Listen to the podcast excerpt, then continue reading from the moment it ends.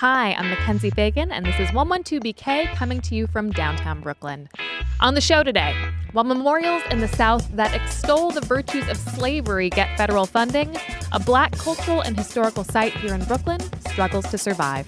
I think everybody who is invested in being engaged, being civically engaged, needs to know their history first. And so Weeksville is a great place to start.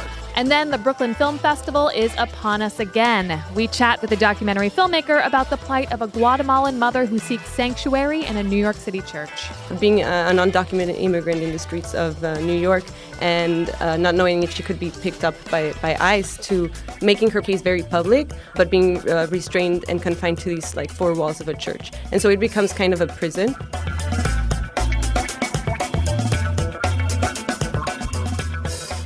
Frankly, it was news to me that Brooklyn was home to one of the first free black communities in America, and I host a local cable TV show that is largely about Brooklyn.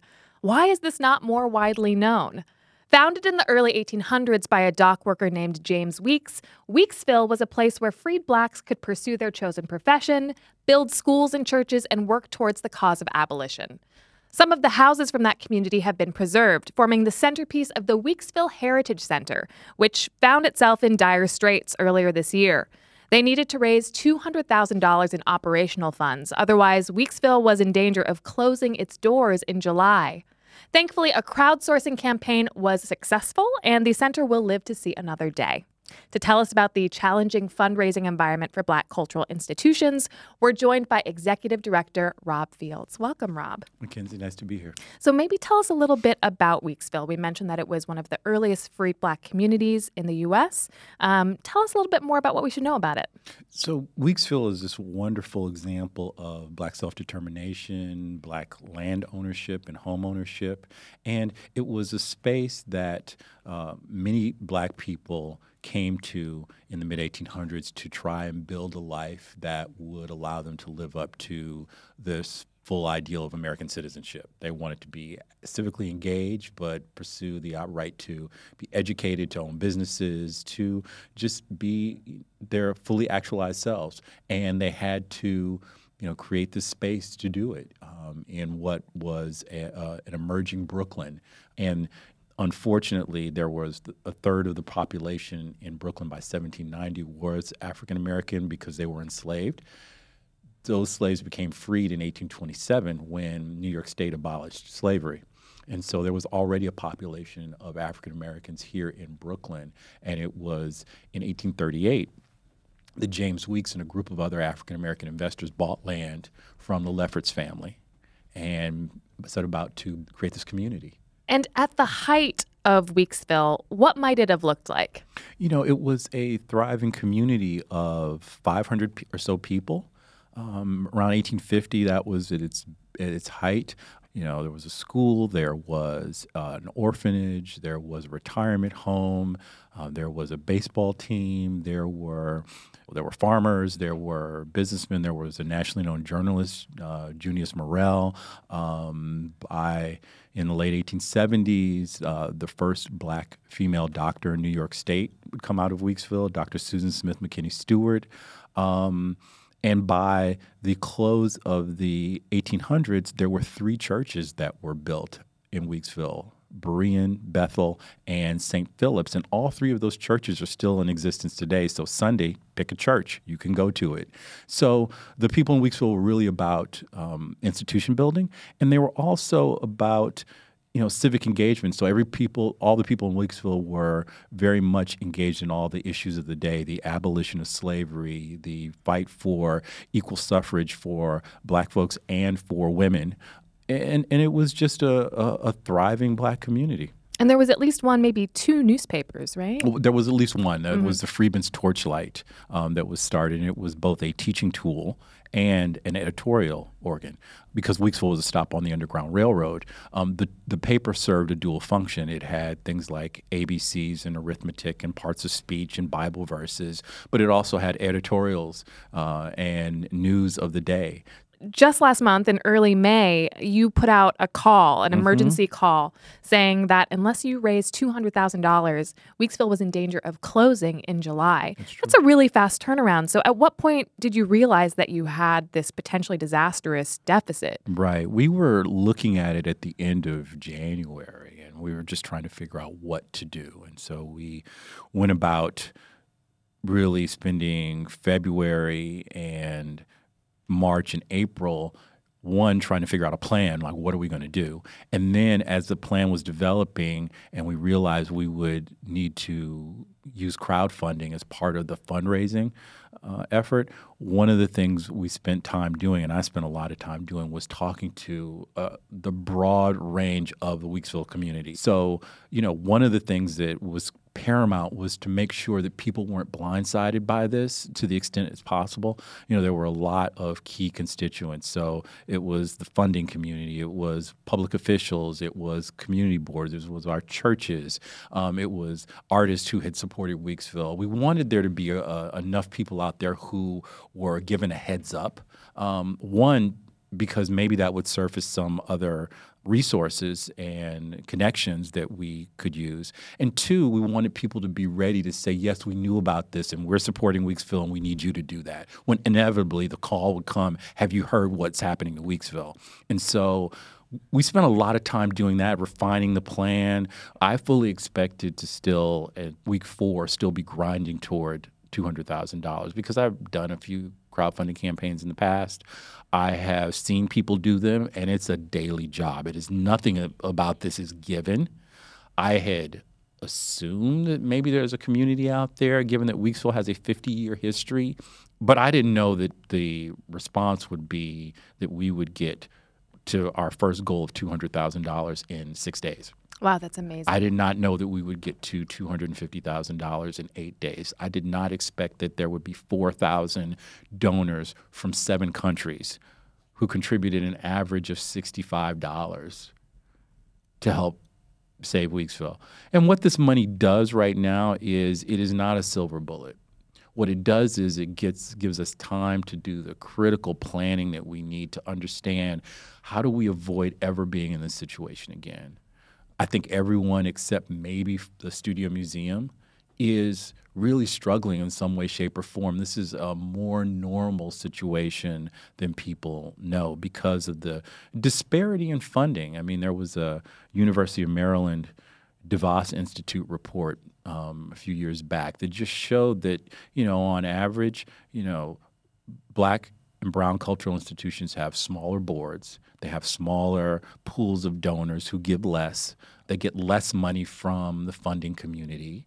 So, Weeksville, tucked away in central Brooklyn, is certainly feeling that. You know, it is. We're also part of this mega trends of you know the the lack of investment in arts education in schools means you also create less patrons less future patrons because people don't grow up appreciating art and everybody kind of can't stand history and oh my god it's this boring recitation of dates. But you know making part of the work much of the work we do at Weeksville is about making this history relevant and resonant for, for contemporary audiences because of the outpouring of support both from individuals and I'm happy to say from you know the Brooklyn cultural community, cultural institution community, from our elected officials.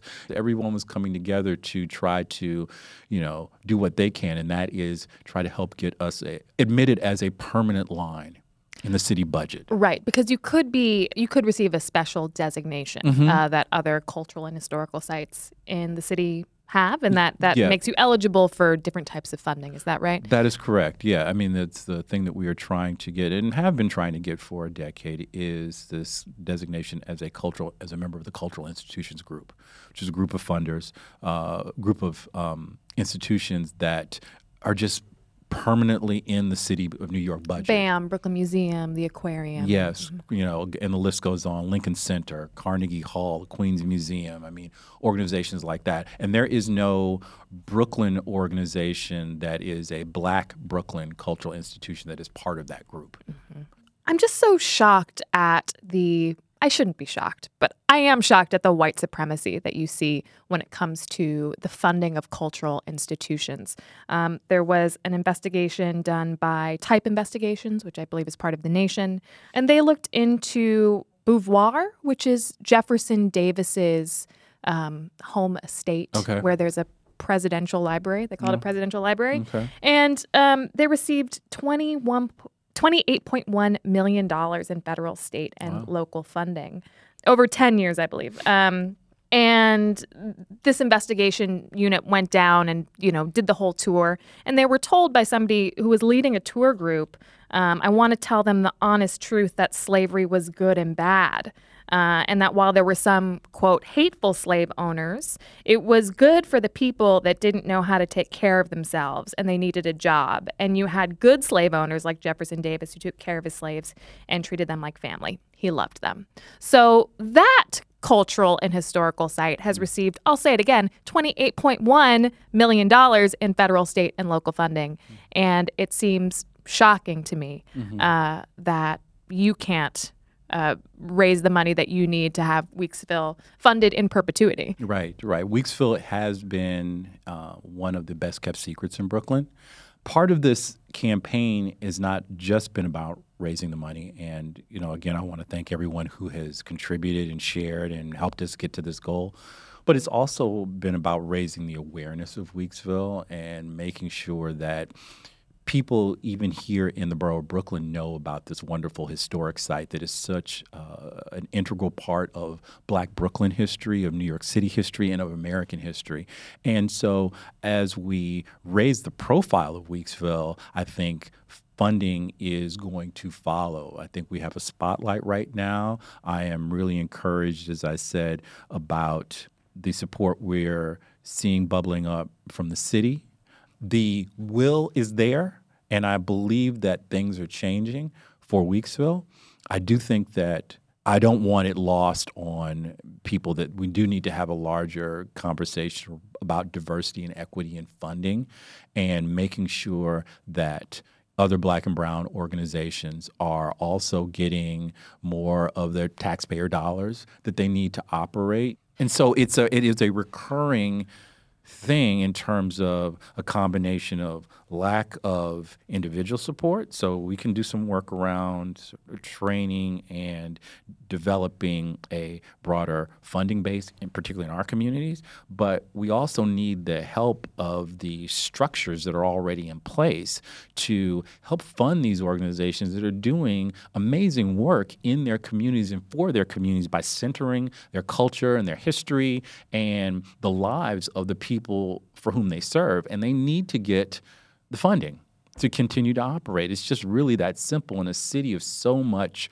wealth and a city that spends almost as much as the federal government on culture. There's got to be a better way to divvy up that money. Right. We just hosted a BRIC Town Hall here on the mm-hmm. topic of reparations, a mm-hmm. hot button issue. And you know, there's much discussion about different forms that reparations might take. And somebody mentioned, why aren't we having cultural institutions or uh, historical institutions that preserve the legacy of African Americans in this country? Why aren't we channeling money to that as part of some sort of way to think about reparations um, instead of funding uh, white supremacist cultural organizations in the South?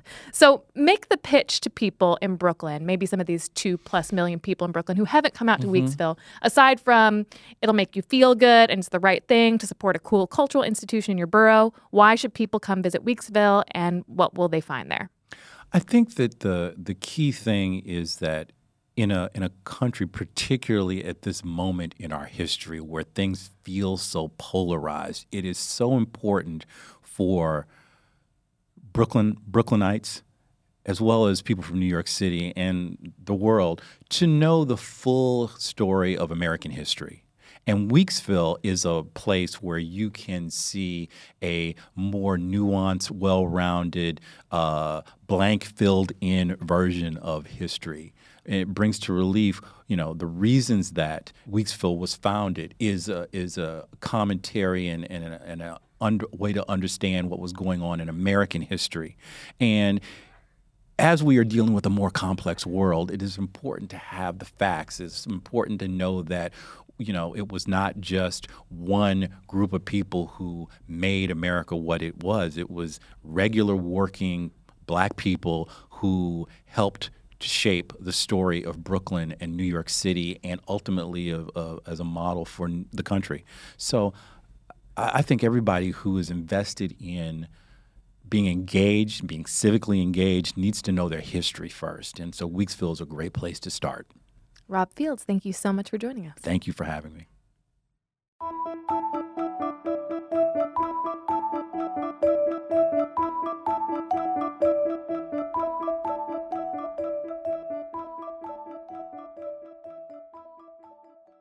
You know that scene in The Hunchback of Notre Dame where Quasimodo rescues Esmeralda and carries her into the church calling for sanctuary? That's a real thing. Even in countries with alleged separation of church and state, law enforcement is often reluctant to arrest people who seek sanctuary in houses of worship. Tragically, this crucial plot point from a novel written in 1831 is super relevant today for dozens of undocumented immigrants. One such person is a Guatemalan mother of three U.S. born children who, in order to keep her family together, sought protection from ICE in a New York City church. Her story is the subject of a new documentary called Sanctuary, which will be screening at the 22nd Brooklyn Film Festival, currently underway. We're happy this brings the festival's founder, Marco Ursino, to the studio to talk about some of this year's themes. Welcome to 112 BK. And we also have the director of Sanctuary, Andrea Cordoba. Thank you for joining us. Thank you for having us. So maybe I'll start with you. Can you tell us a little bit more about the film? How did you find the subject, and what was it like filming with this mother? Uh, yeah, definitely. So, uh, Sanctuary was my thesis project for my master's in documentary film, and I'm originally from Mexico. And when uh, President Trump uh, got elected, I was finding stories, uh, immigrant stories in New York City, and so I started filming with the New Sanctuary uh, Coalition in New York, and I heard about this case, Amanda, and she they told me about it the day she was gonna make public her case, and she moved out of Long Island and into the church in Washington Heights. And so I went there and I started filming with her, and it became a two-year-long uh, project. And so uh, Amanda was had been in New York for 12 years, and under President Trump's administration, they asked her to leave. They told her to buy a one-way ticket back to Guatemala and leave her uh, with or uh, without her three US born children. So she uh, sought help from this organization and they offered her sanctuary in this uh, Washington Heights church. So on August 17th uh, of t- 2017, she went into this church uh, without knowing when she would be able to walk out again. And uh, she was in there for a little over a year without able, being able to step outside. And were her children living with her in the church? Yeah, they were. So she has three uh, young uh, American citizens uh, children. Uh, the youngest one was two when they moved into the church, and the oldest one was uh, nine. And they lived with with them with the, their mother in the church in a tiny space. And so the children were able to come and go, um, visit their father, go to school but Amanda was confined to the four walls of this church in Washington Heights. Exactly. So what I tried to do in the film is uh, show these uh, how this sanctuary, the the the space that they provided for her and the security from deportation kind of becomes her prison. And like she went from one agony of being uh, an undocumented immigrant in the streets of uh, New York and uh, not knowing if she could be picked up by, by ICE to making her case like her case very public, uh, but being uh, restrained and confined to these like four walls of a church. And so it becomes kind of a prison. And so it is a sanctuary like she she was not um, detained or deported or sent back to Guatemala, but she is now forced to live inside of uh, inside of this uh, church. Right. And Marco, why did you decide to program this film? Because uh, issues like that, uh, like this, are overlooked, and because we live in a period that is particularly critical. We just want a, a place uh, where intelligent people can gather. The gathering is the theme of this year's festival and confront each other. And uh, although it lasts only for 10 days, uh, I hope in 10 days we can achieve something. Um, the more uh, we will be able to share, and the more we will be able to be active after the festival to make a difference. So, New York is, of course, a sanctuary city, and we've been hearing a lot about sanctuary cities and sanctuary states uh, post election of Donald Trump. But maybe, Andrea, can you explain to me a little bit about the limitations of being a sanctuary city and why there is still a need for places of private sanctuary like this church? There's a lot of uh, different movements in the city that are going on, and one of them is uh, the, this idea of uh, sanctuary neighborhoods. And so it's a network of, of people that are there to, to support each other and to like offer uh, s- uh, sanctuary spaces or safe spaces for uh, the undocumented members of our community that are going through this like fear. And I think for the church specifically, uh, it's it's like as you mentioned, the the ICE considers sanctuary a sensitive location, and so they don't go in and and do arrests. But actually, that's under uh, the sensitive uh, location premise that ICE follows, and that includes uh, hospitals, courts, schools, and uh, places of worship. And we've seen uh, the government uh, going into schools, courts, uh, and hospitals. And for some reason, churches are the only ones that are still kind of, uh, they still respect that. So it's important to have these spaces. And Right. Maybe that would be a good time to play a clip from the film. yeah, definitely. Amanda is not hiding. Amanda has taken sanctuary and is seeking the justice that has been denied. Amanda is going to be sent back to a country she left 14 years ago with three children who are U.S. citizens. What about their rights to have a mother? What about their rights to maintain a united family? We're not thinking about those rights. Some of you that, I don't know why they're always asking me about the legality of this. Uh, let me tell you something. Everything Hitler did was legal. And during slavery, everything what happened in this country was legal. Something can be legal, but immoral. That's what we bring here. We're gonna change, we're gonna challenge immorality. Andre, what are we seeing in this scene here? Uh, so this specific clip from the film is uh, a press conference that the leaders of the protest movement held the day that they announced uh, that Amanda was taking sanctuary. So it's they go down to the Federal uh, Plaza building and and submit the the petition for Amanda to to reopen her case and because she never had a day in court so she can't leave the church to submit the paperwork herself because she would be arrested so the priest juan carlos ruiz assemblywoman carmen de la rosa and uh, priest uh, luis barrios uh, give this this conference and, and speak for her Marco, you mentioned the theme of this year is gathering. Um, what are some of the other issues aside from immigration that the films that you've programmed grapple with? But there is also mm, a number of fun films. I mean, it's not all. Um, Not just a downer, Brooklyn Film. Festival. No, absolutely not. This year we have tried to empower women.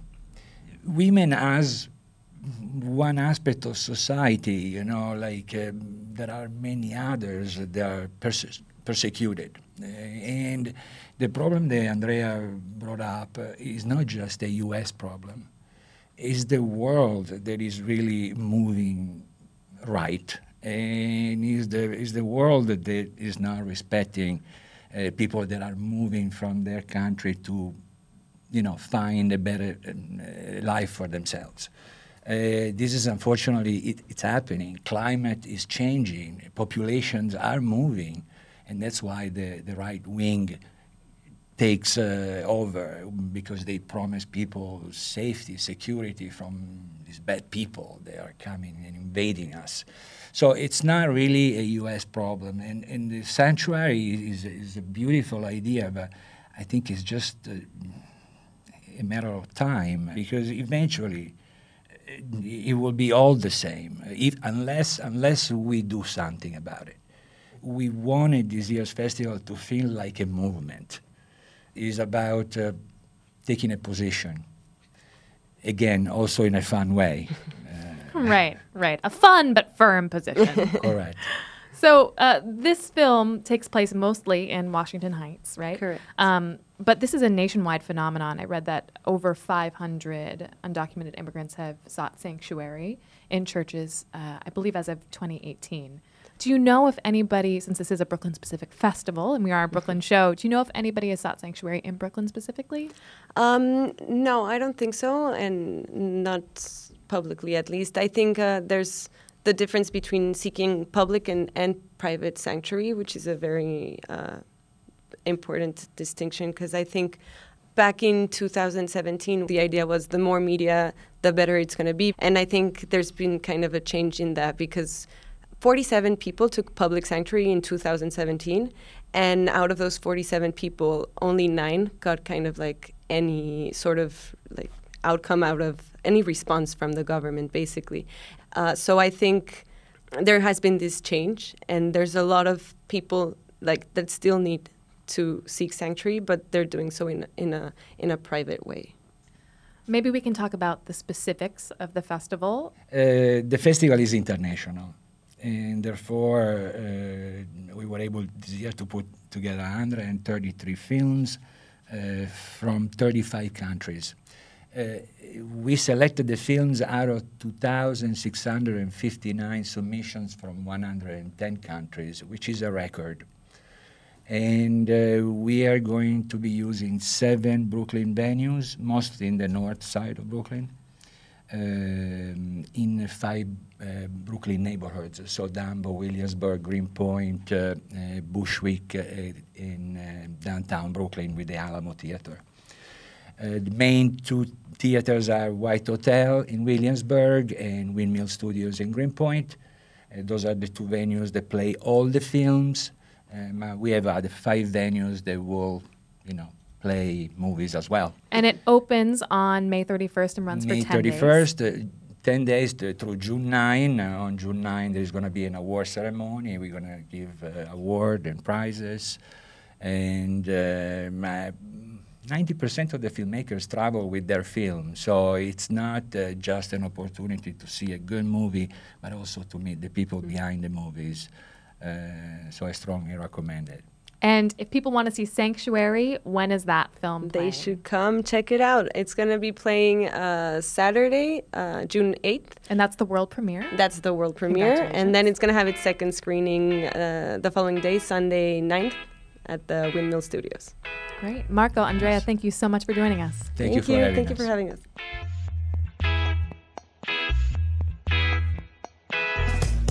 And that's the show for today. If you liked what you heard, the best way to show it is to visit Weeksville. Or you could review 112BK on iTunes.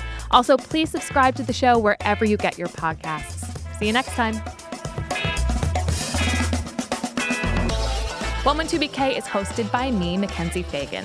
It is series produced by Ross Tuttle, also produced by Fred Brown, Shireen Bargi, Isabel Alcantara, Naeem Van, and Emily Bogosian. It is recorded in studio by Clinton Filson Jr., Eric Hogseg, and Antonio M. Rosario. It is post produced by Alexander Pointzolo, edited by Mira Al Rahim, and executive produced by Jonathan Leaf, Sasha Matthias, and Aziz Isham.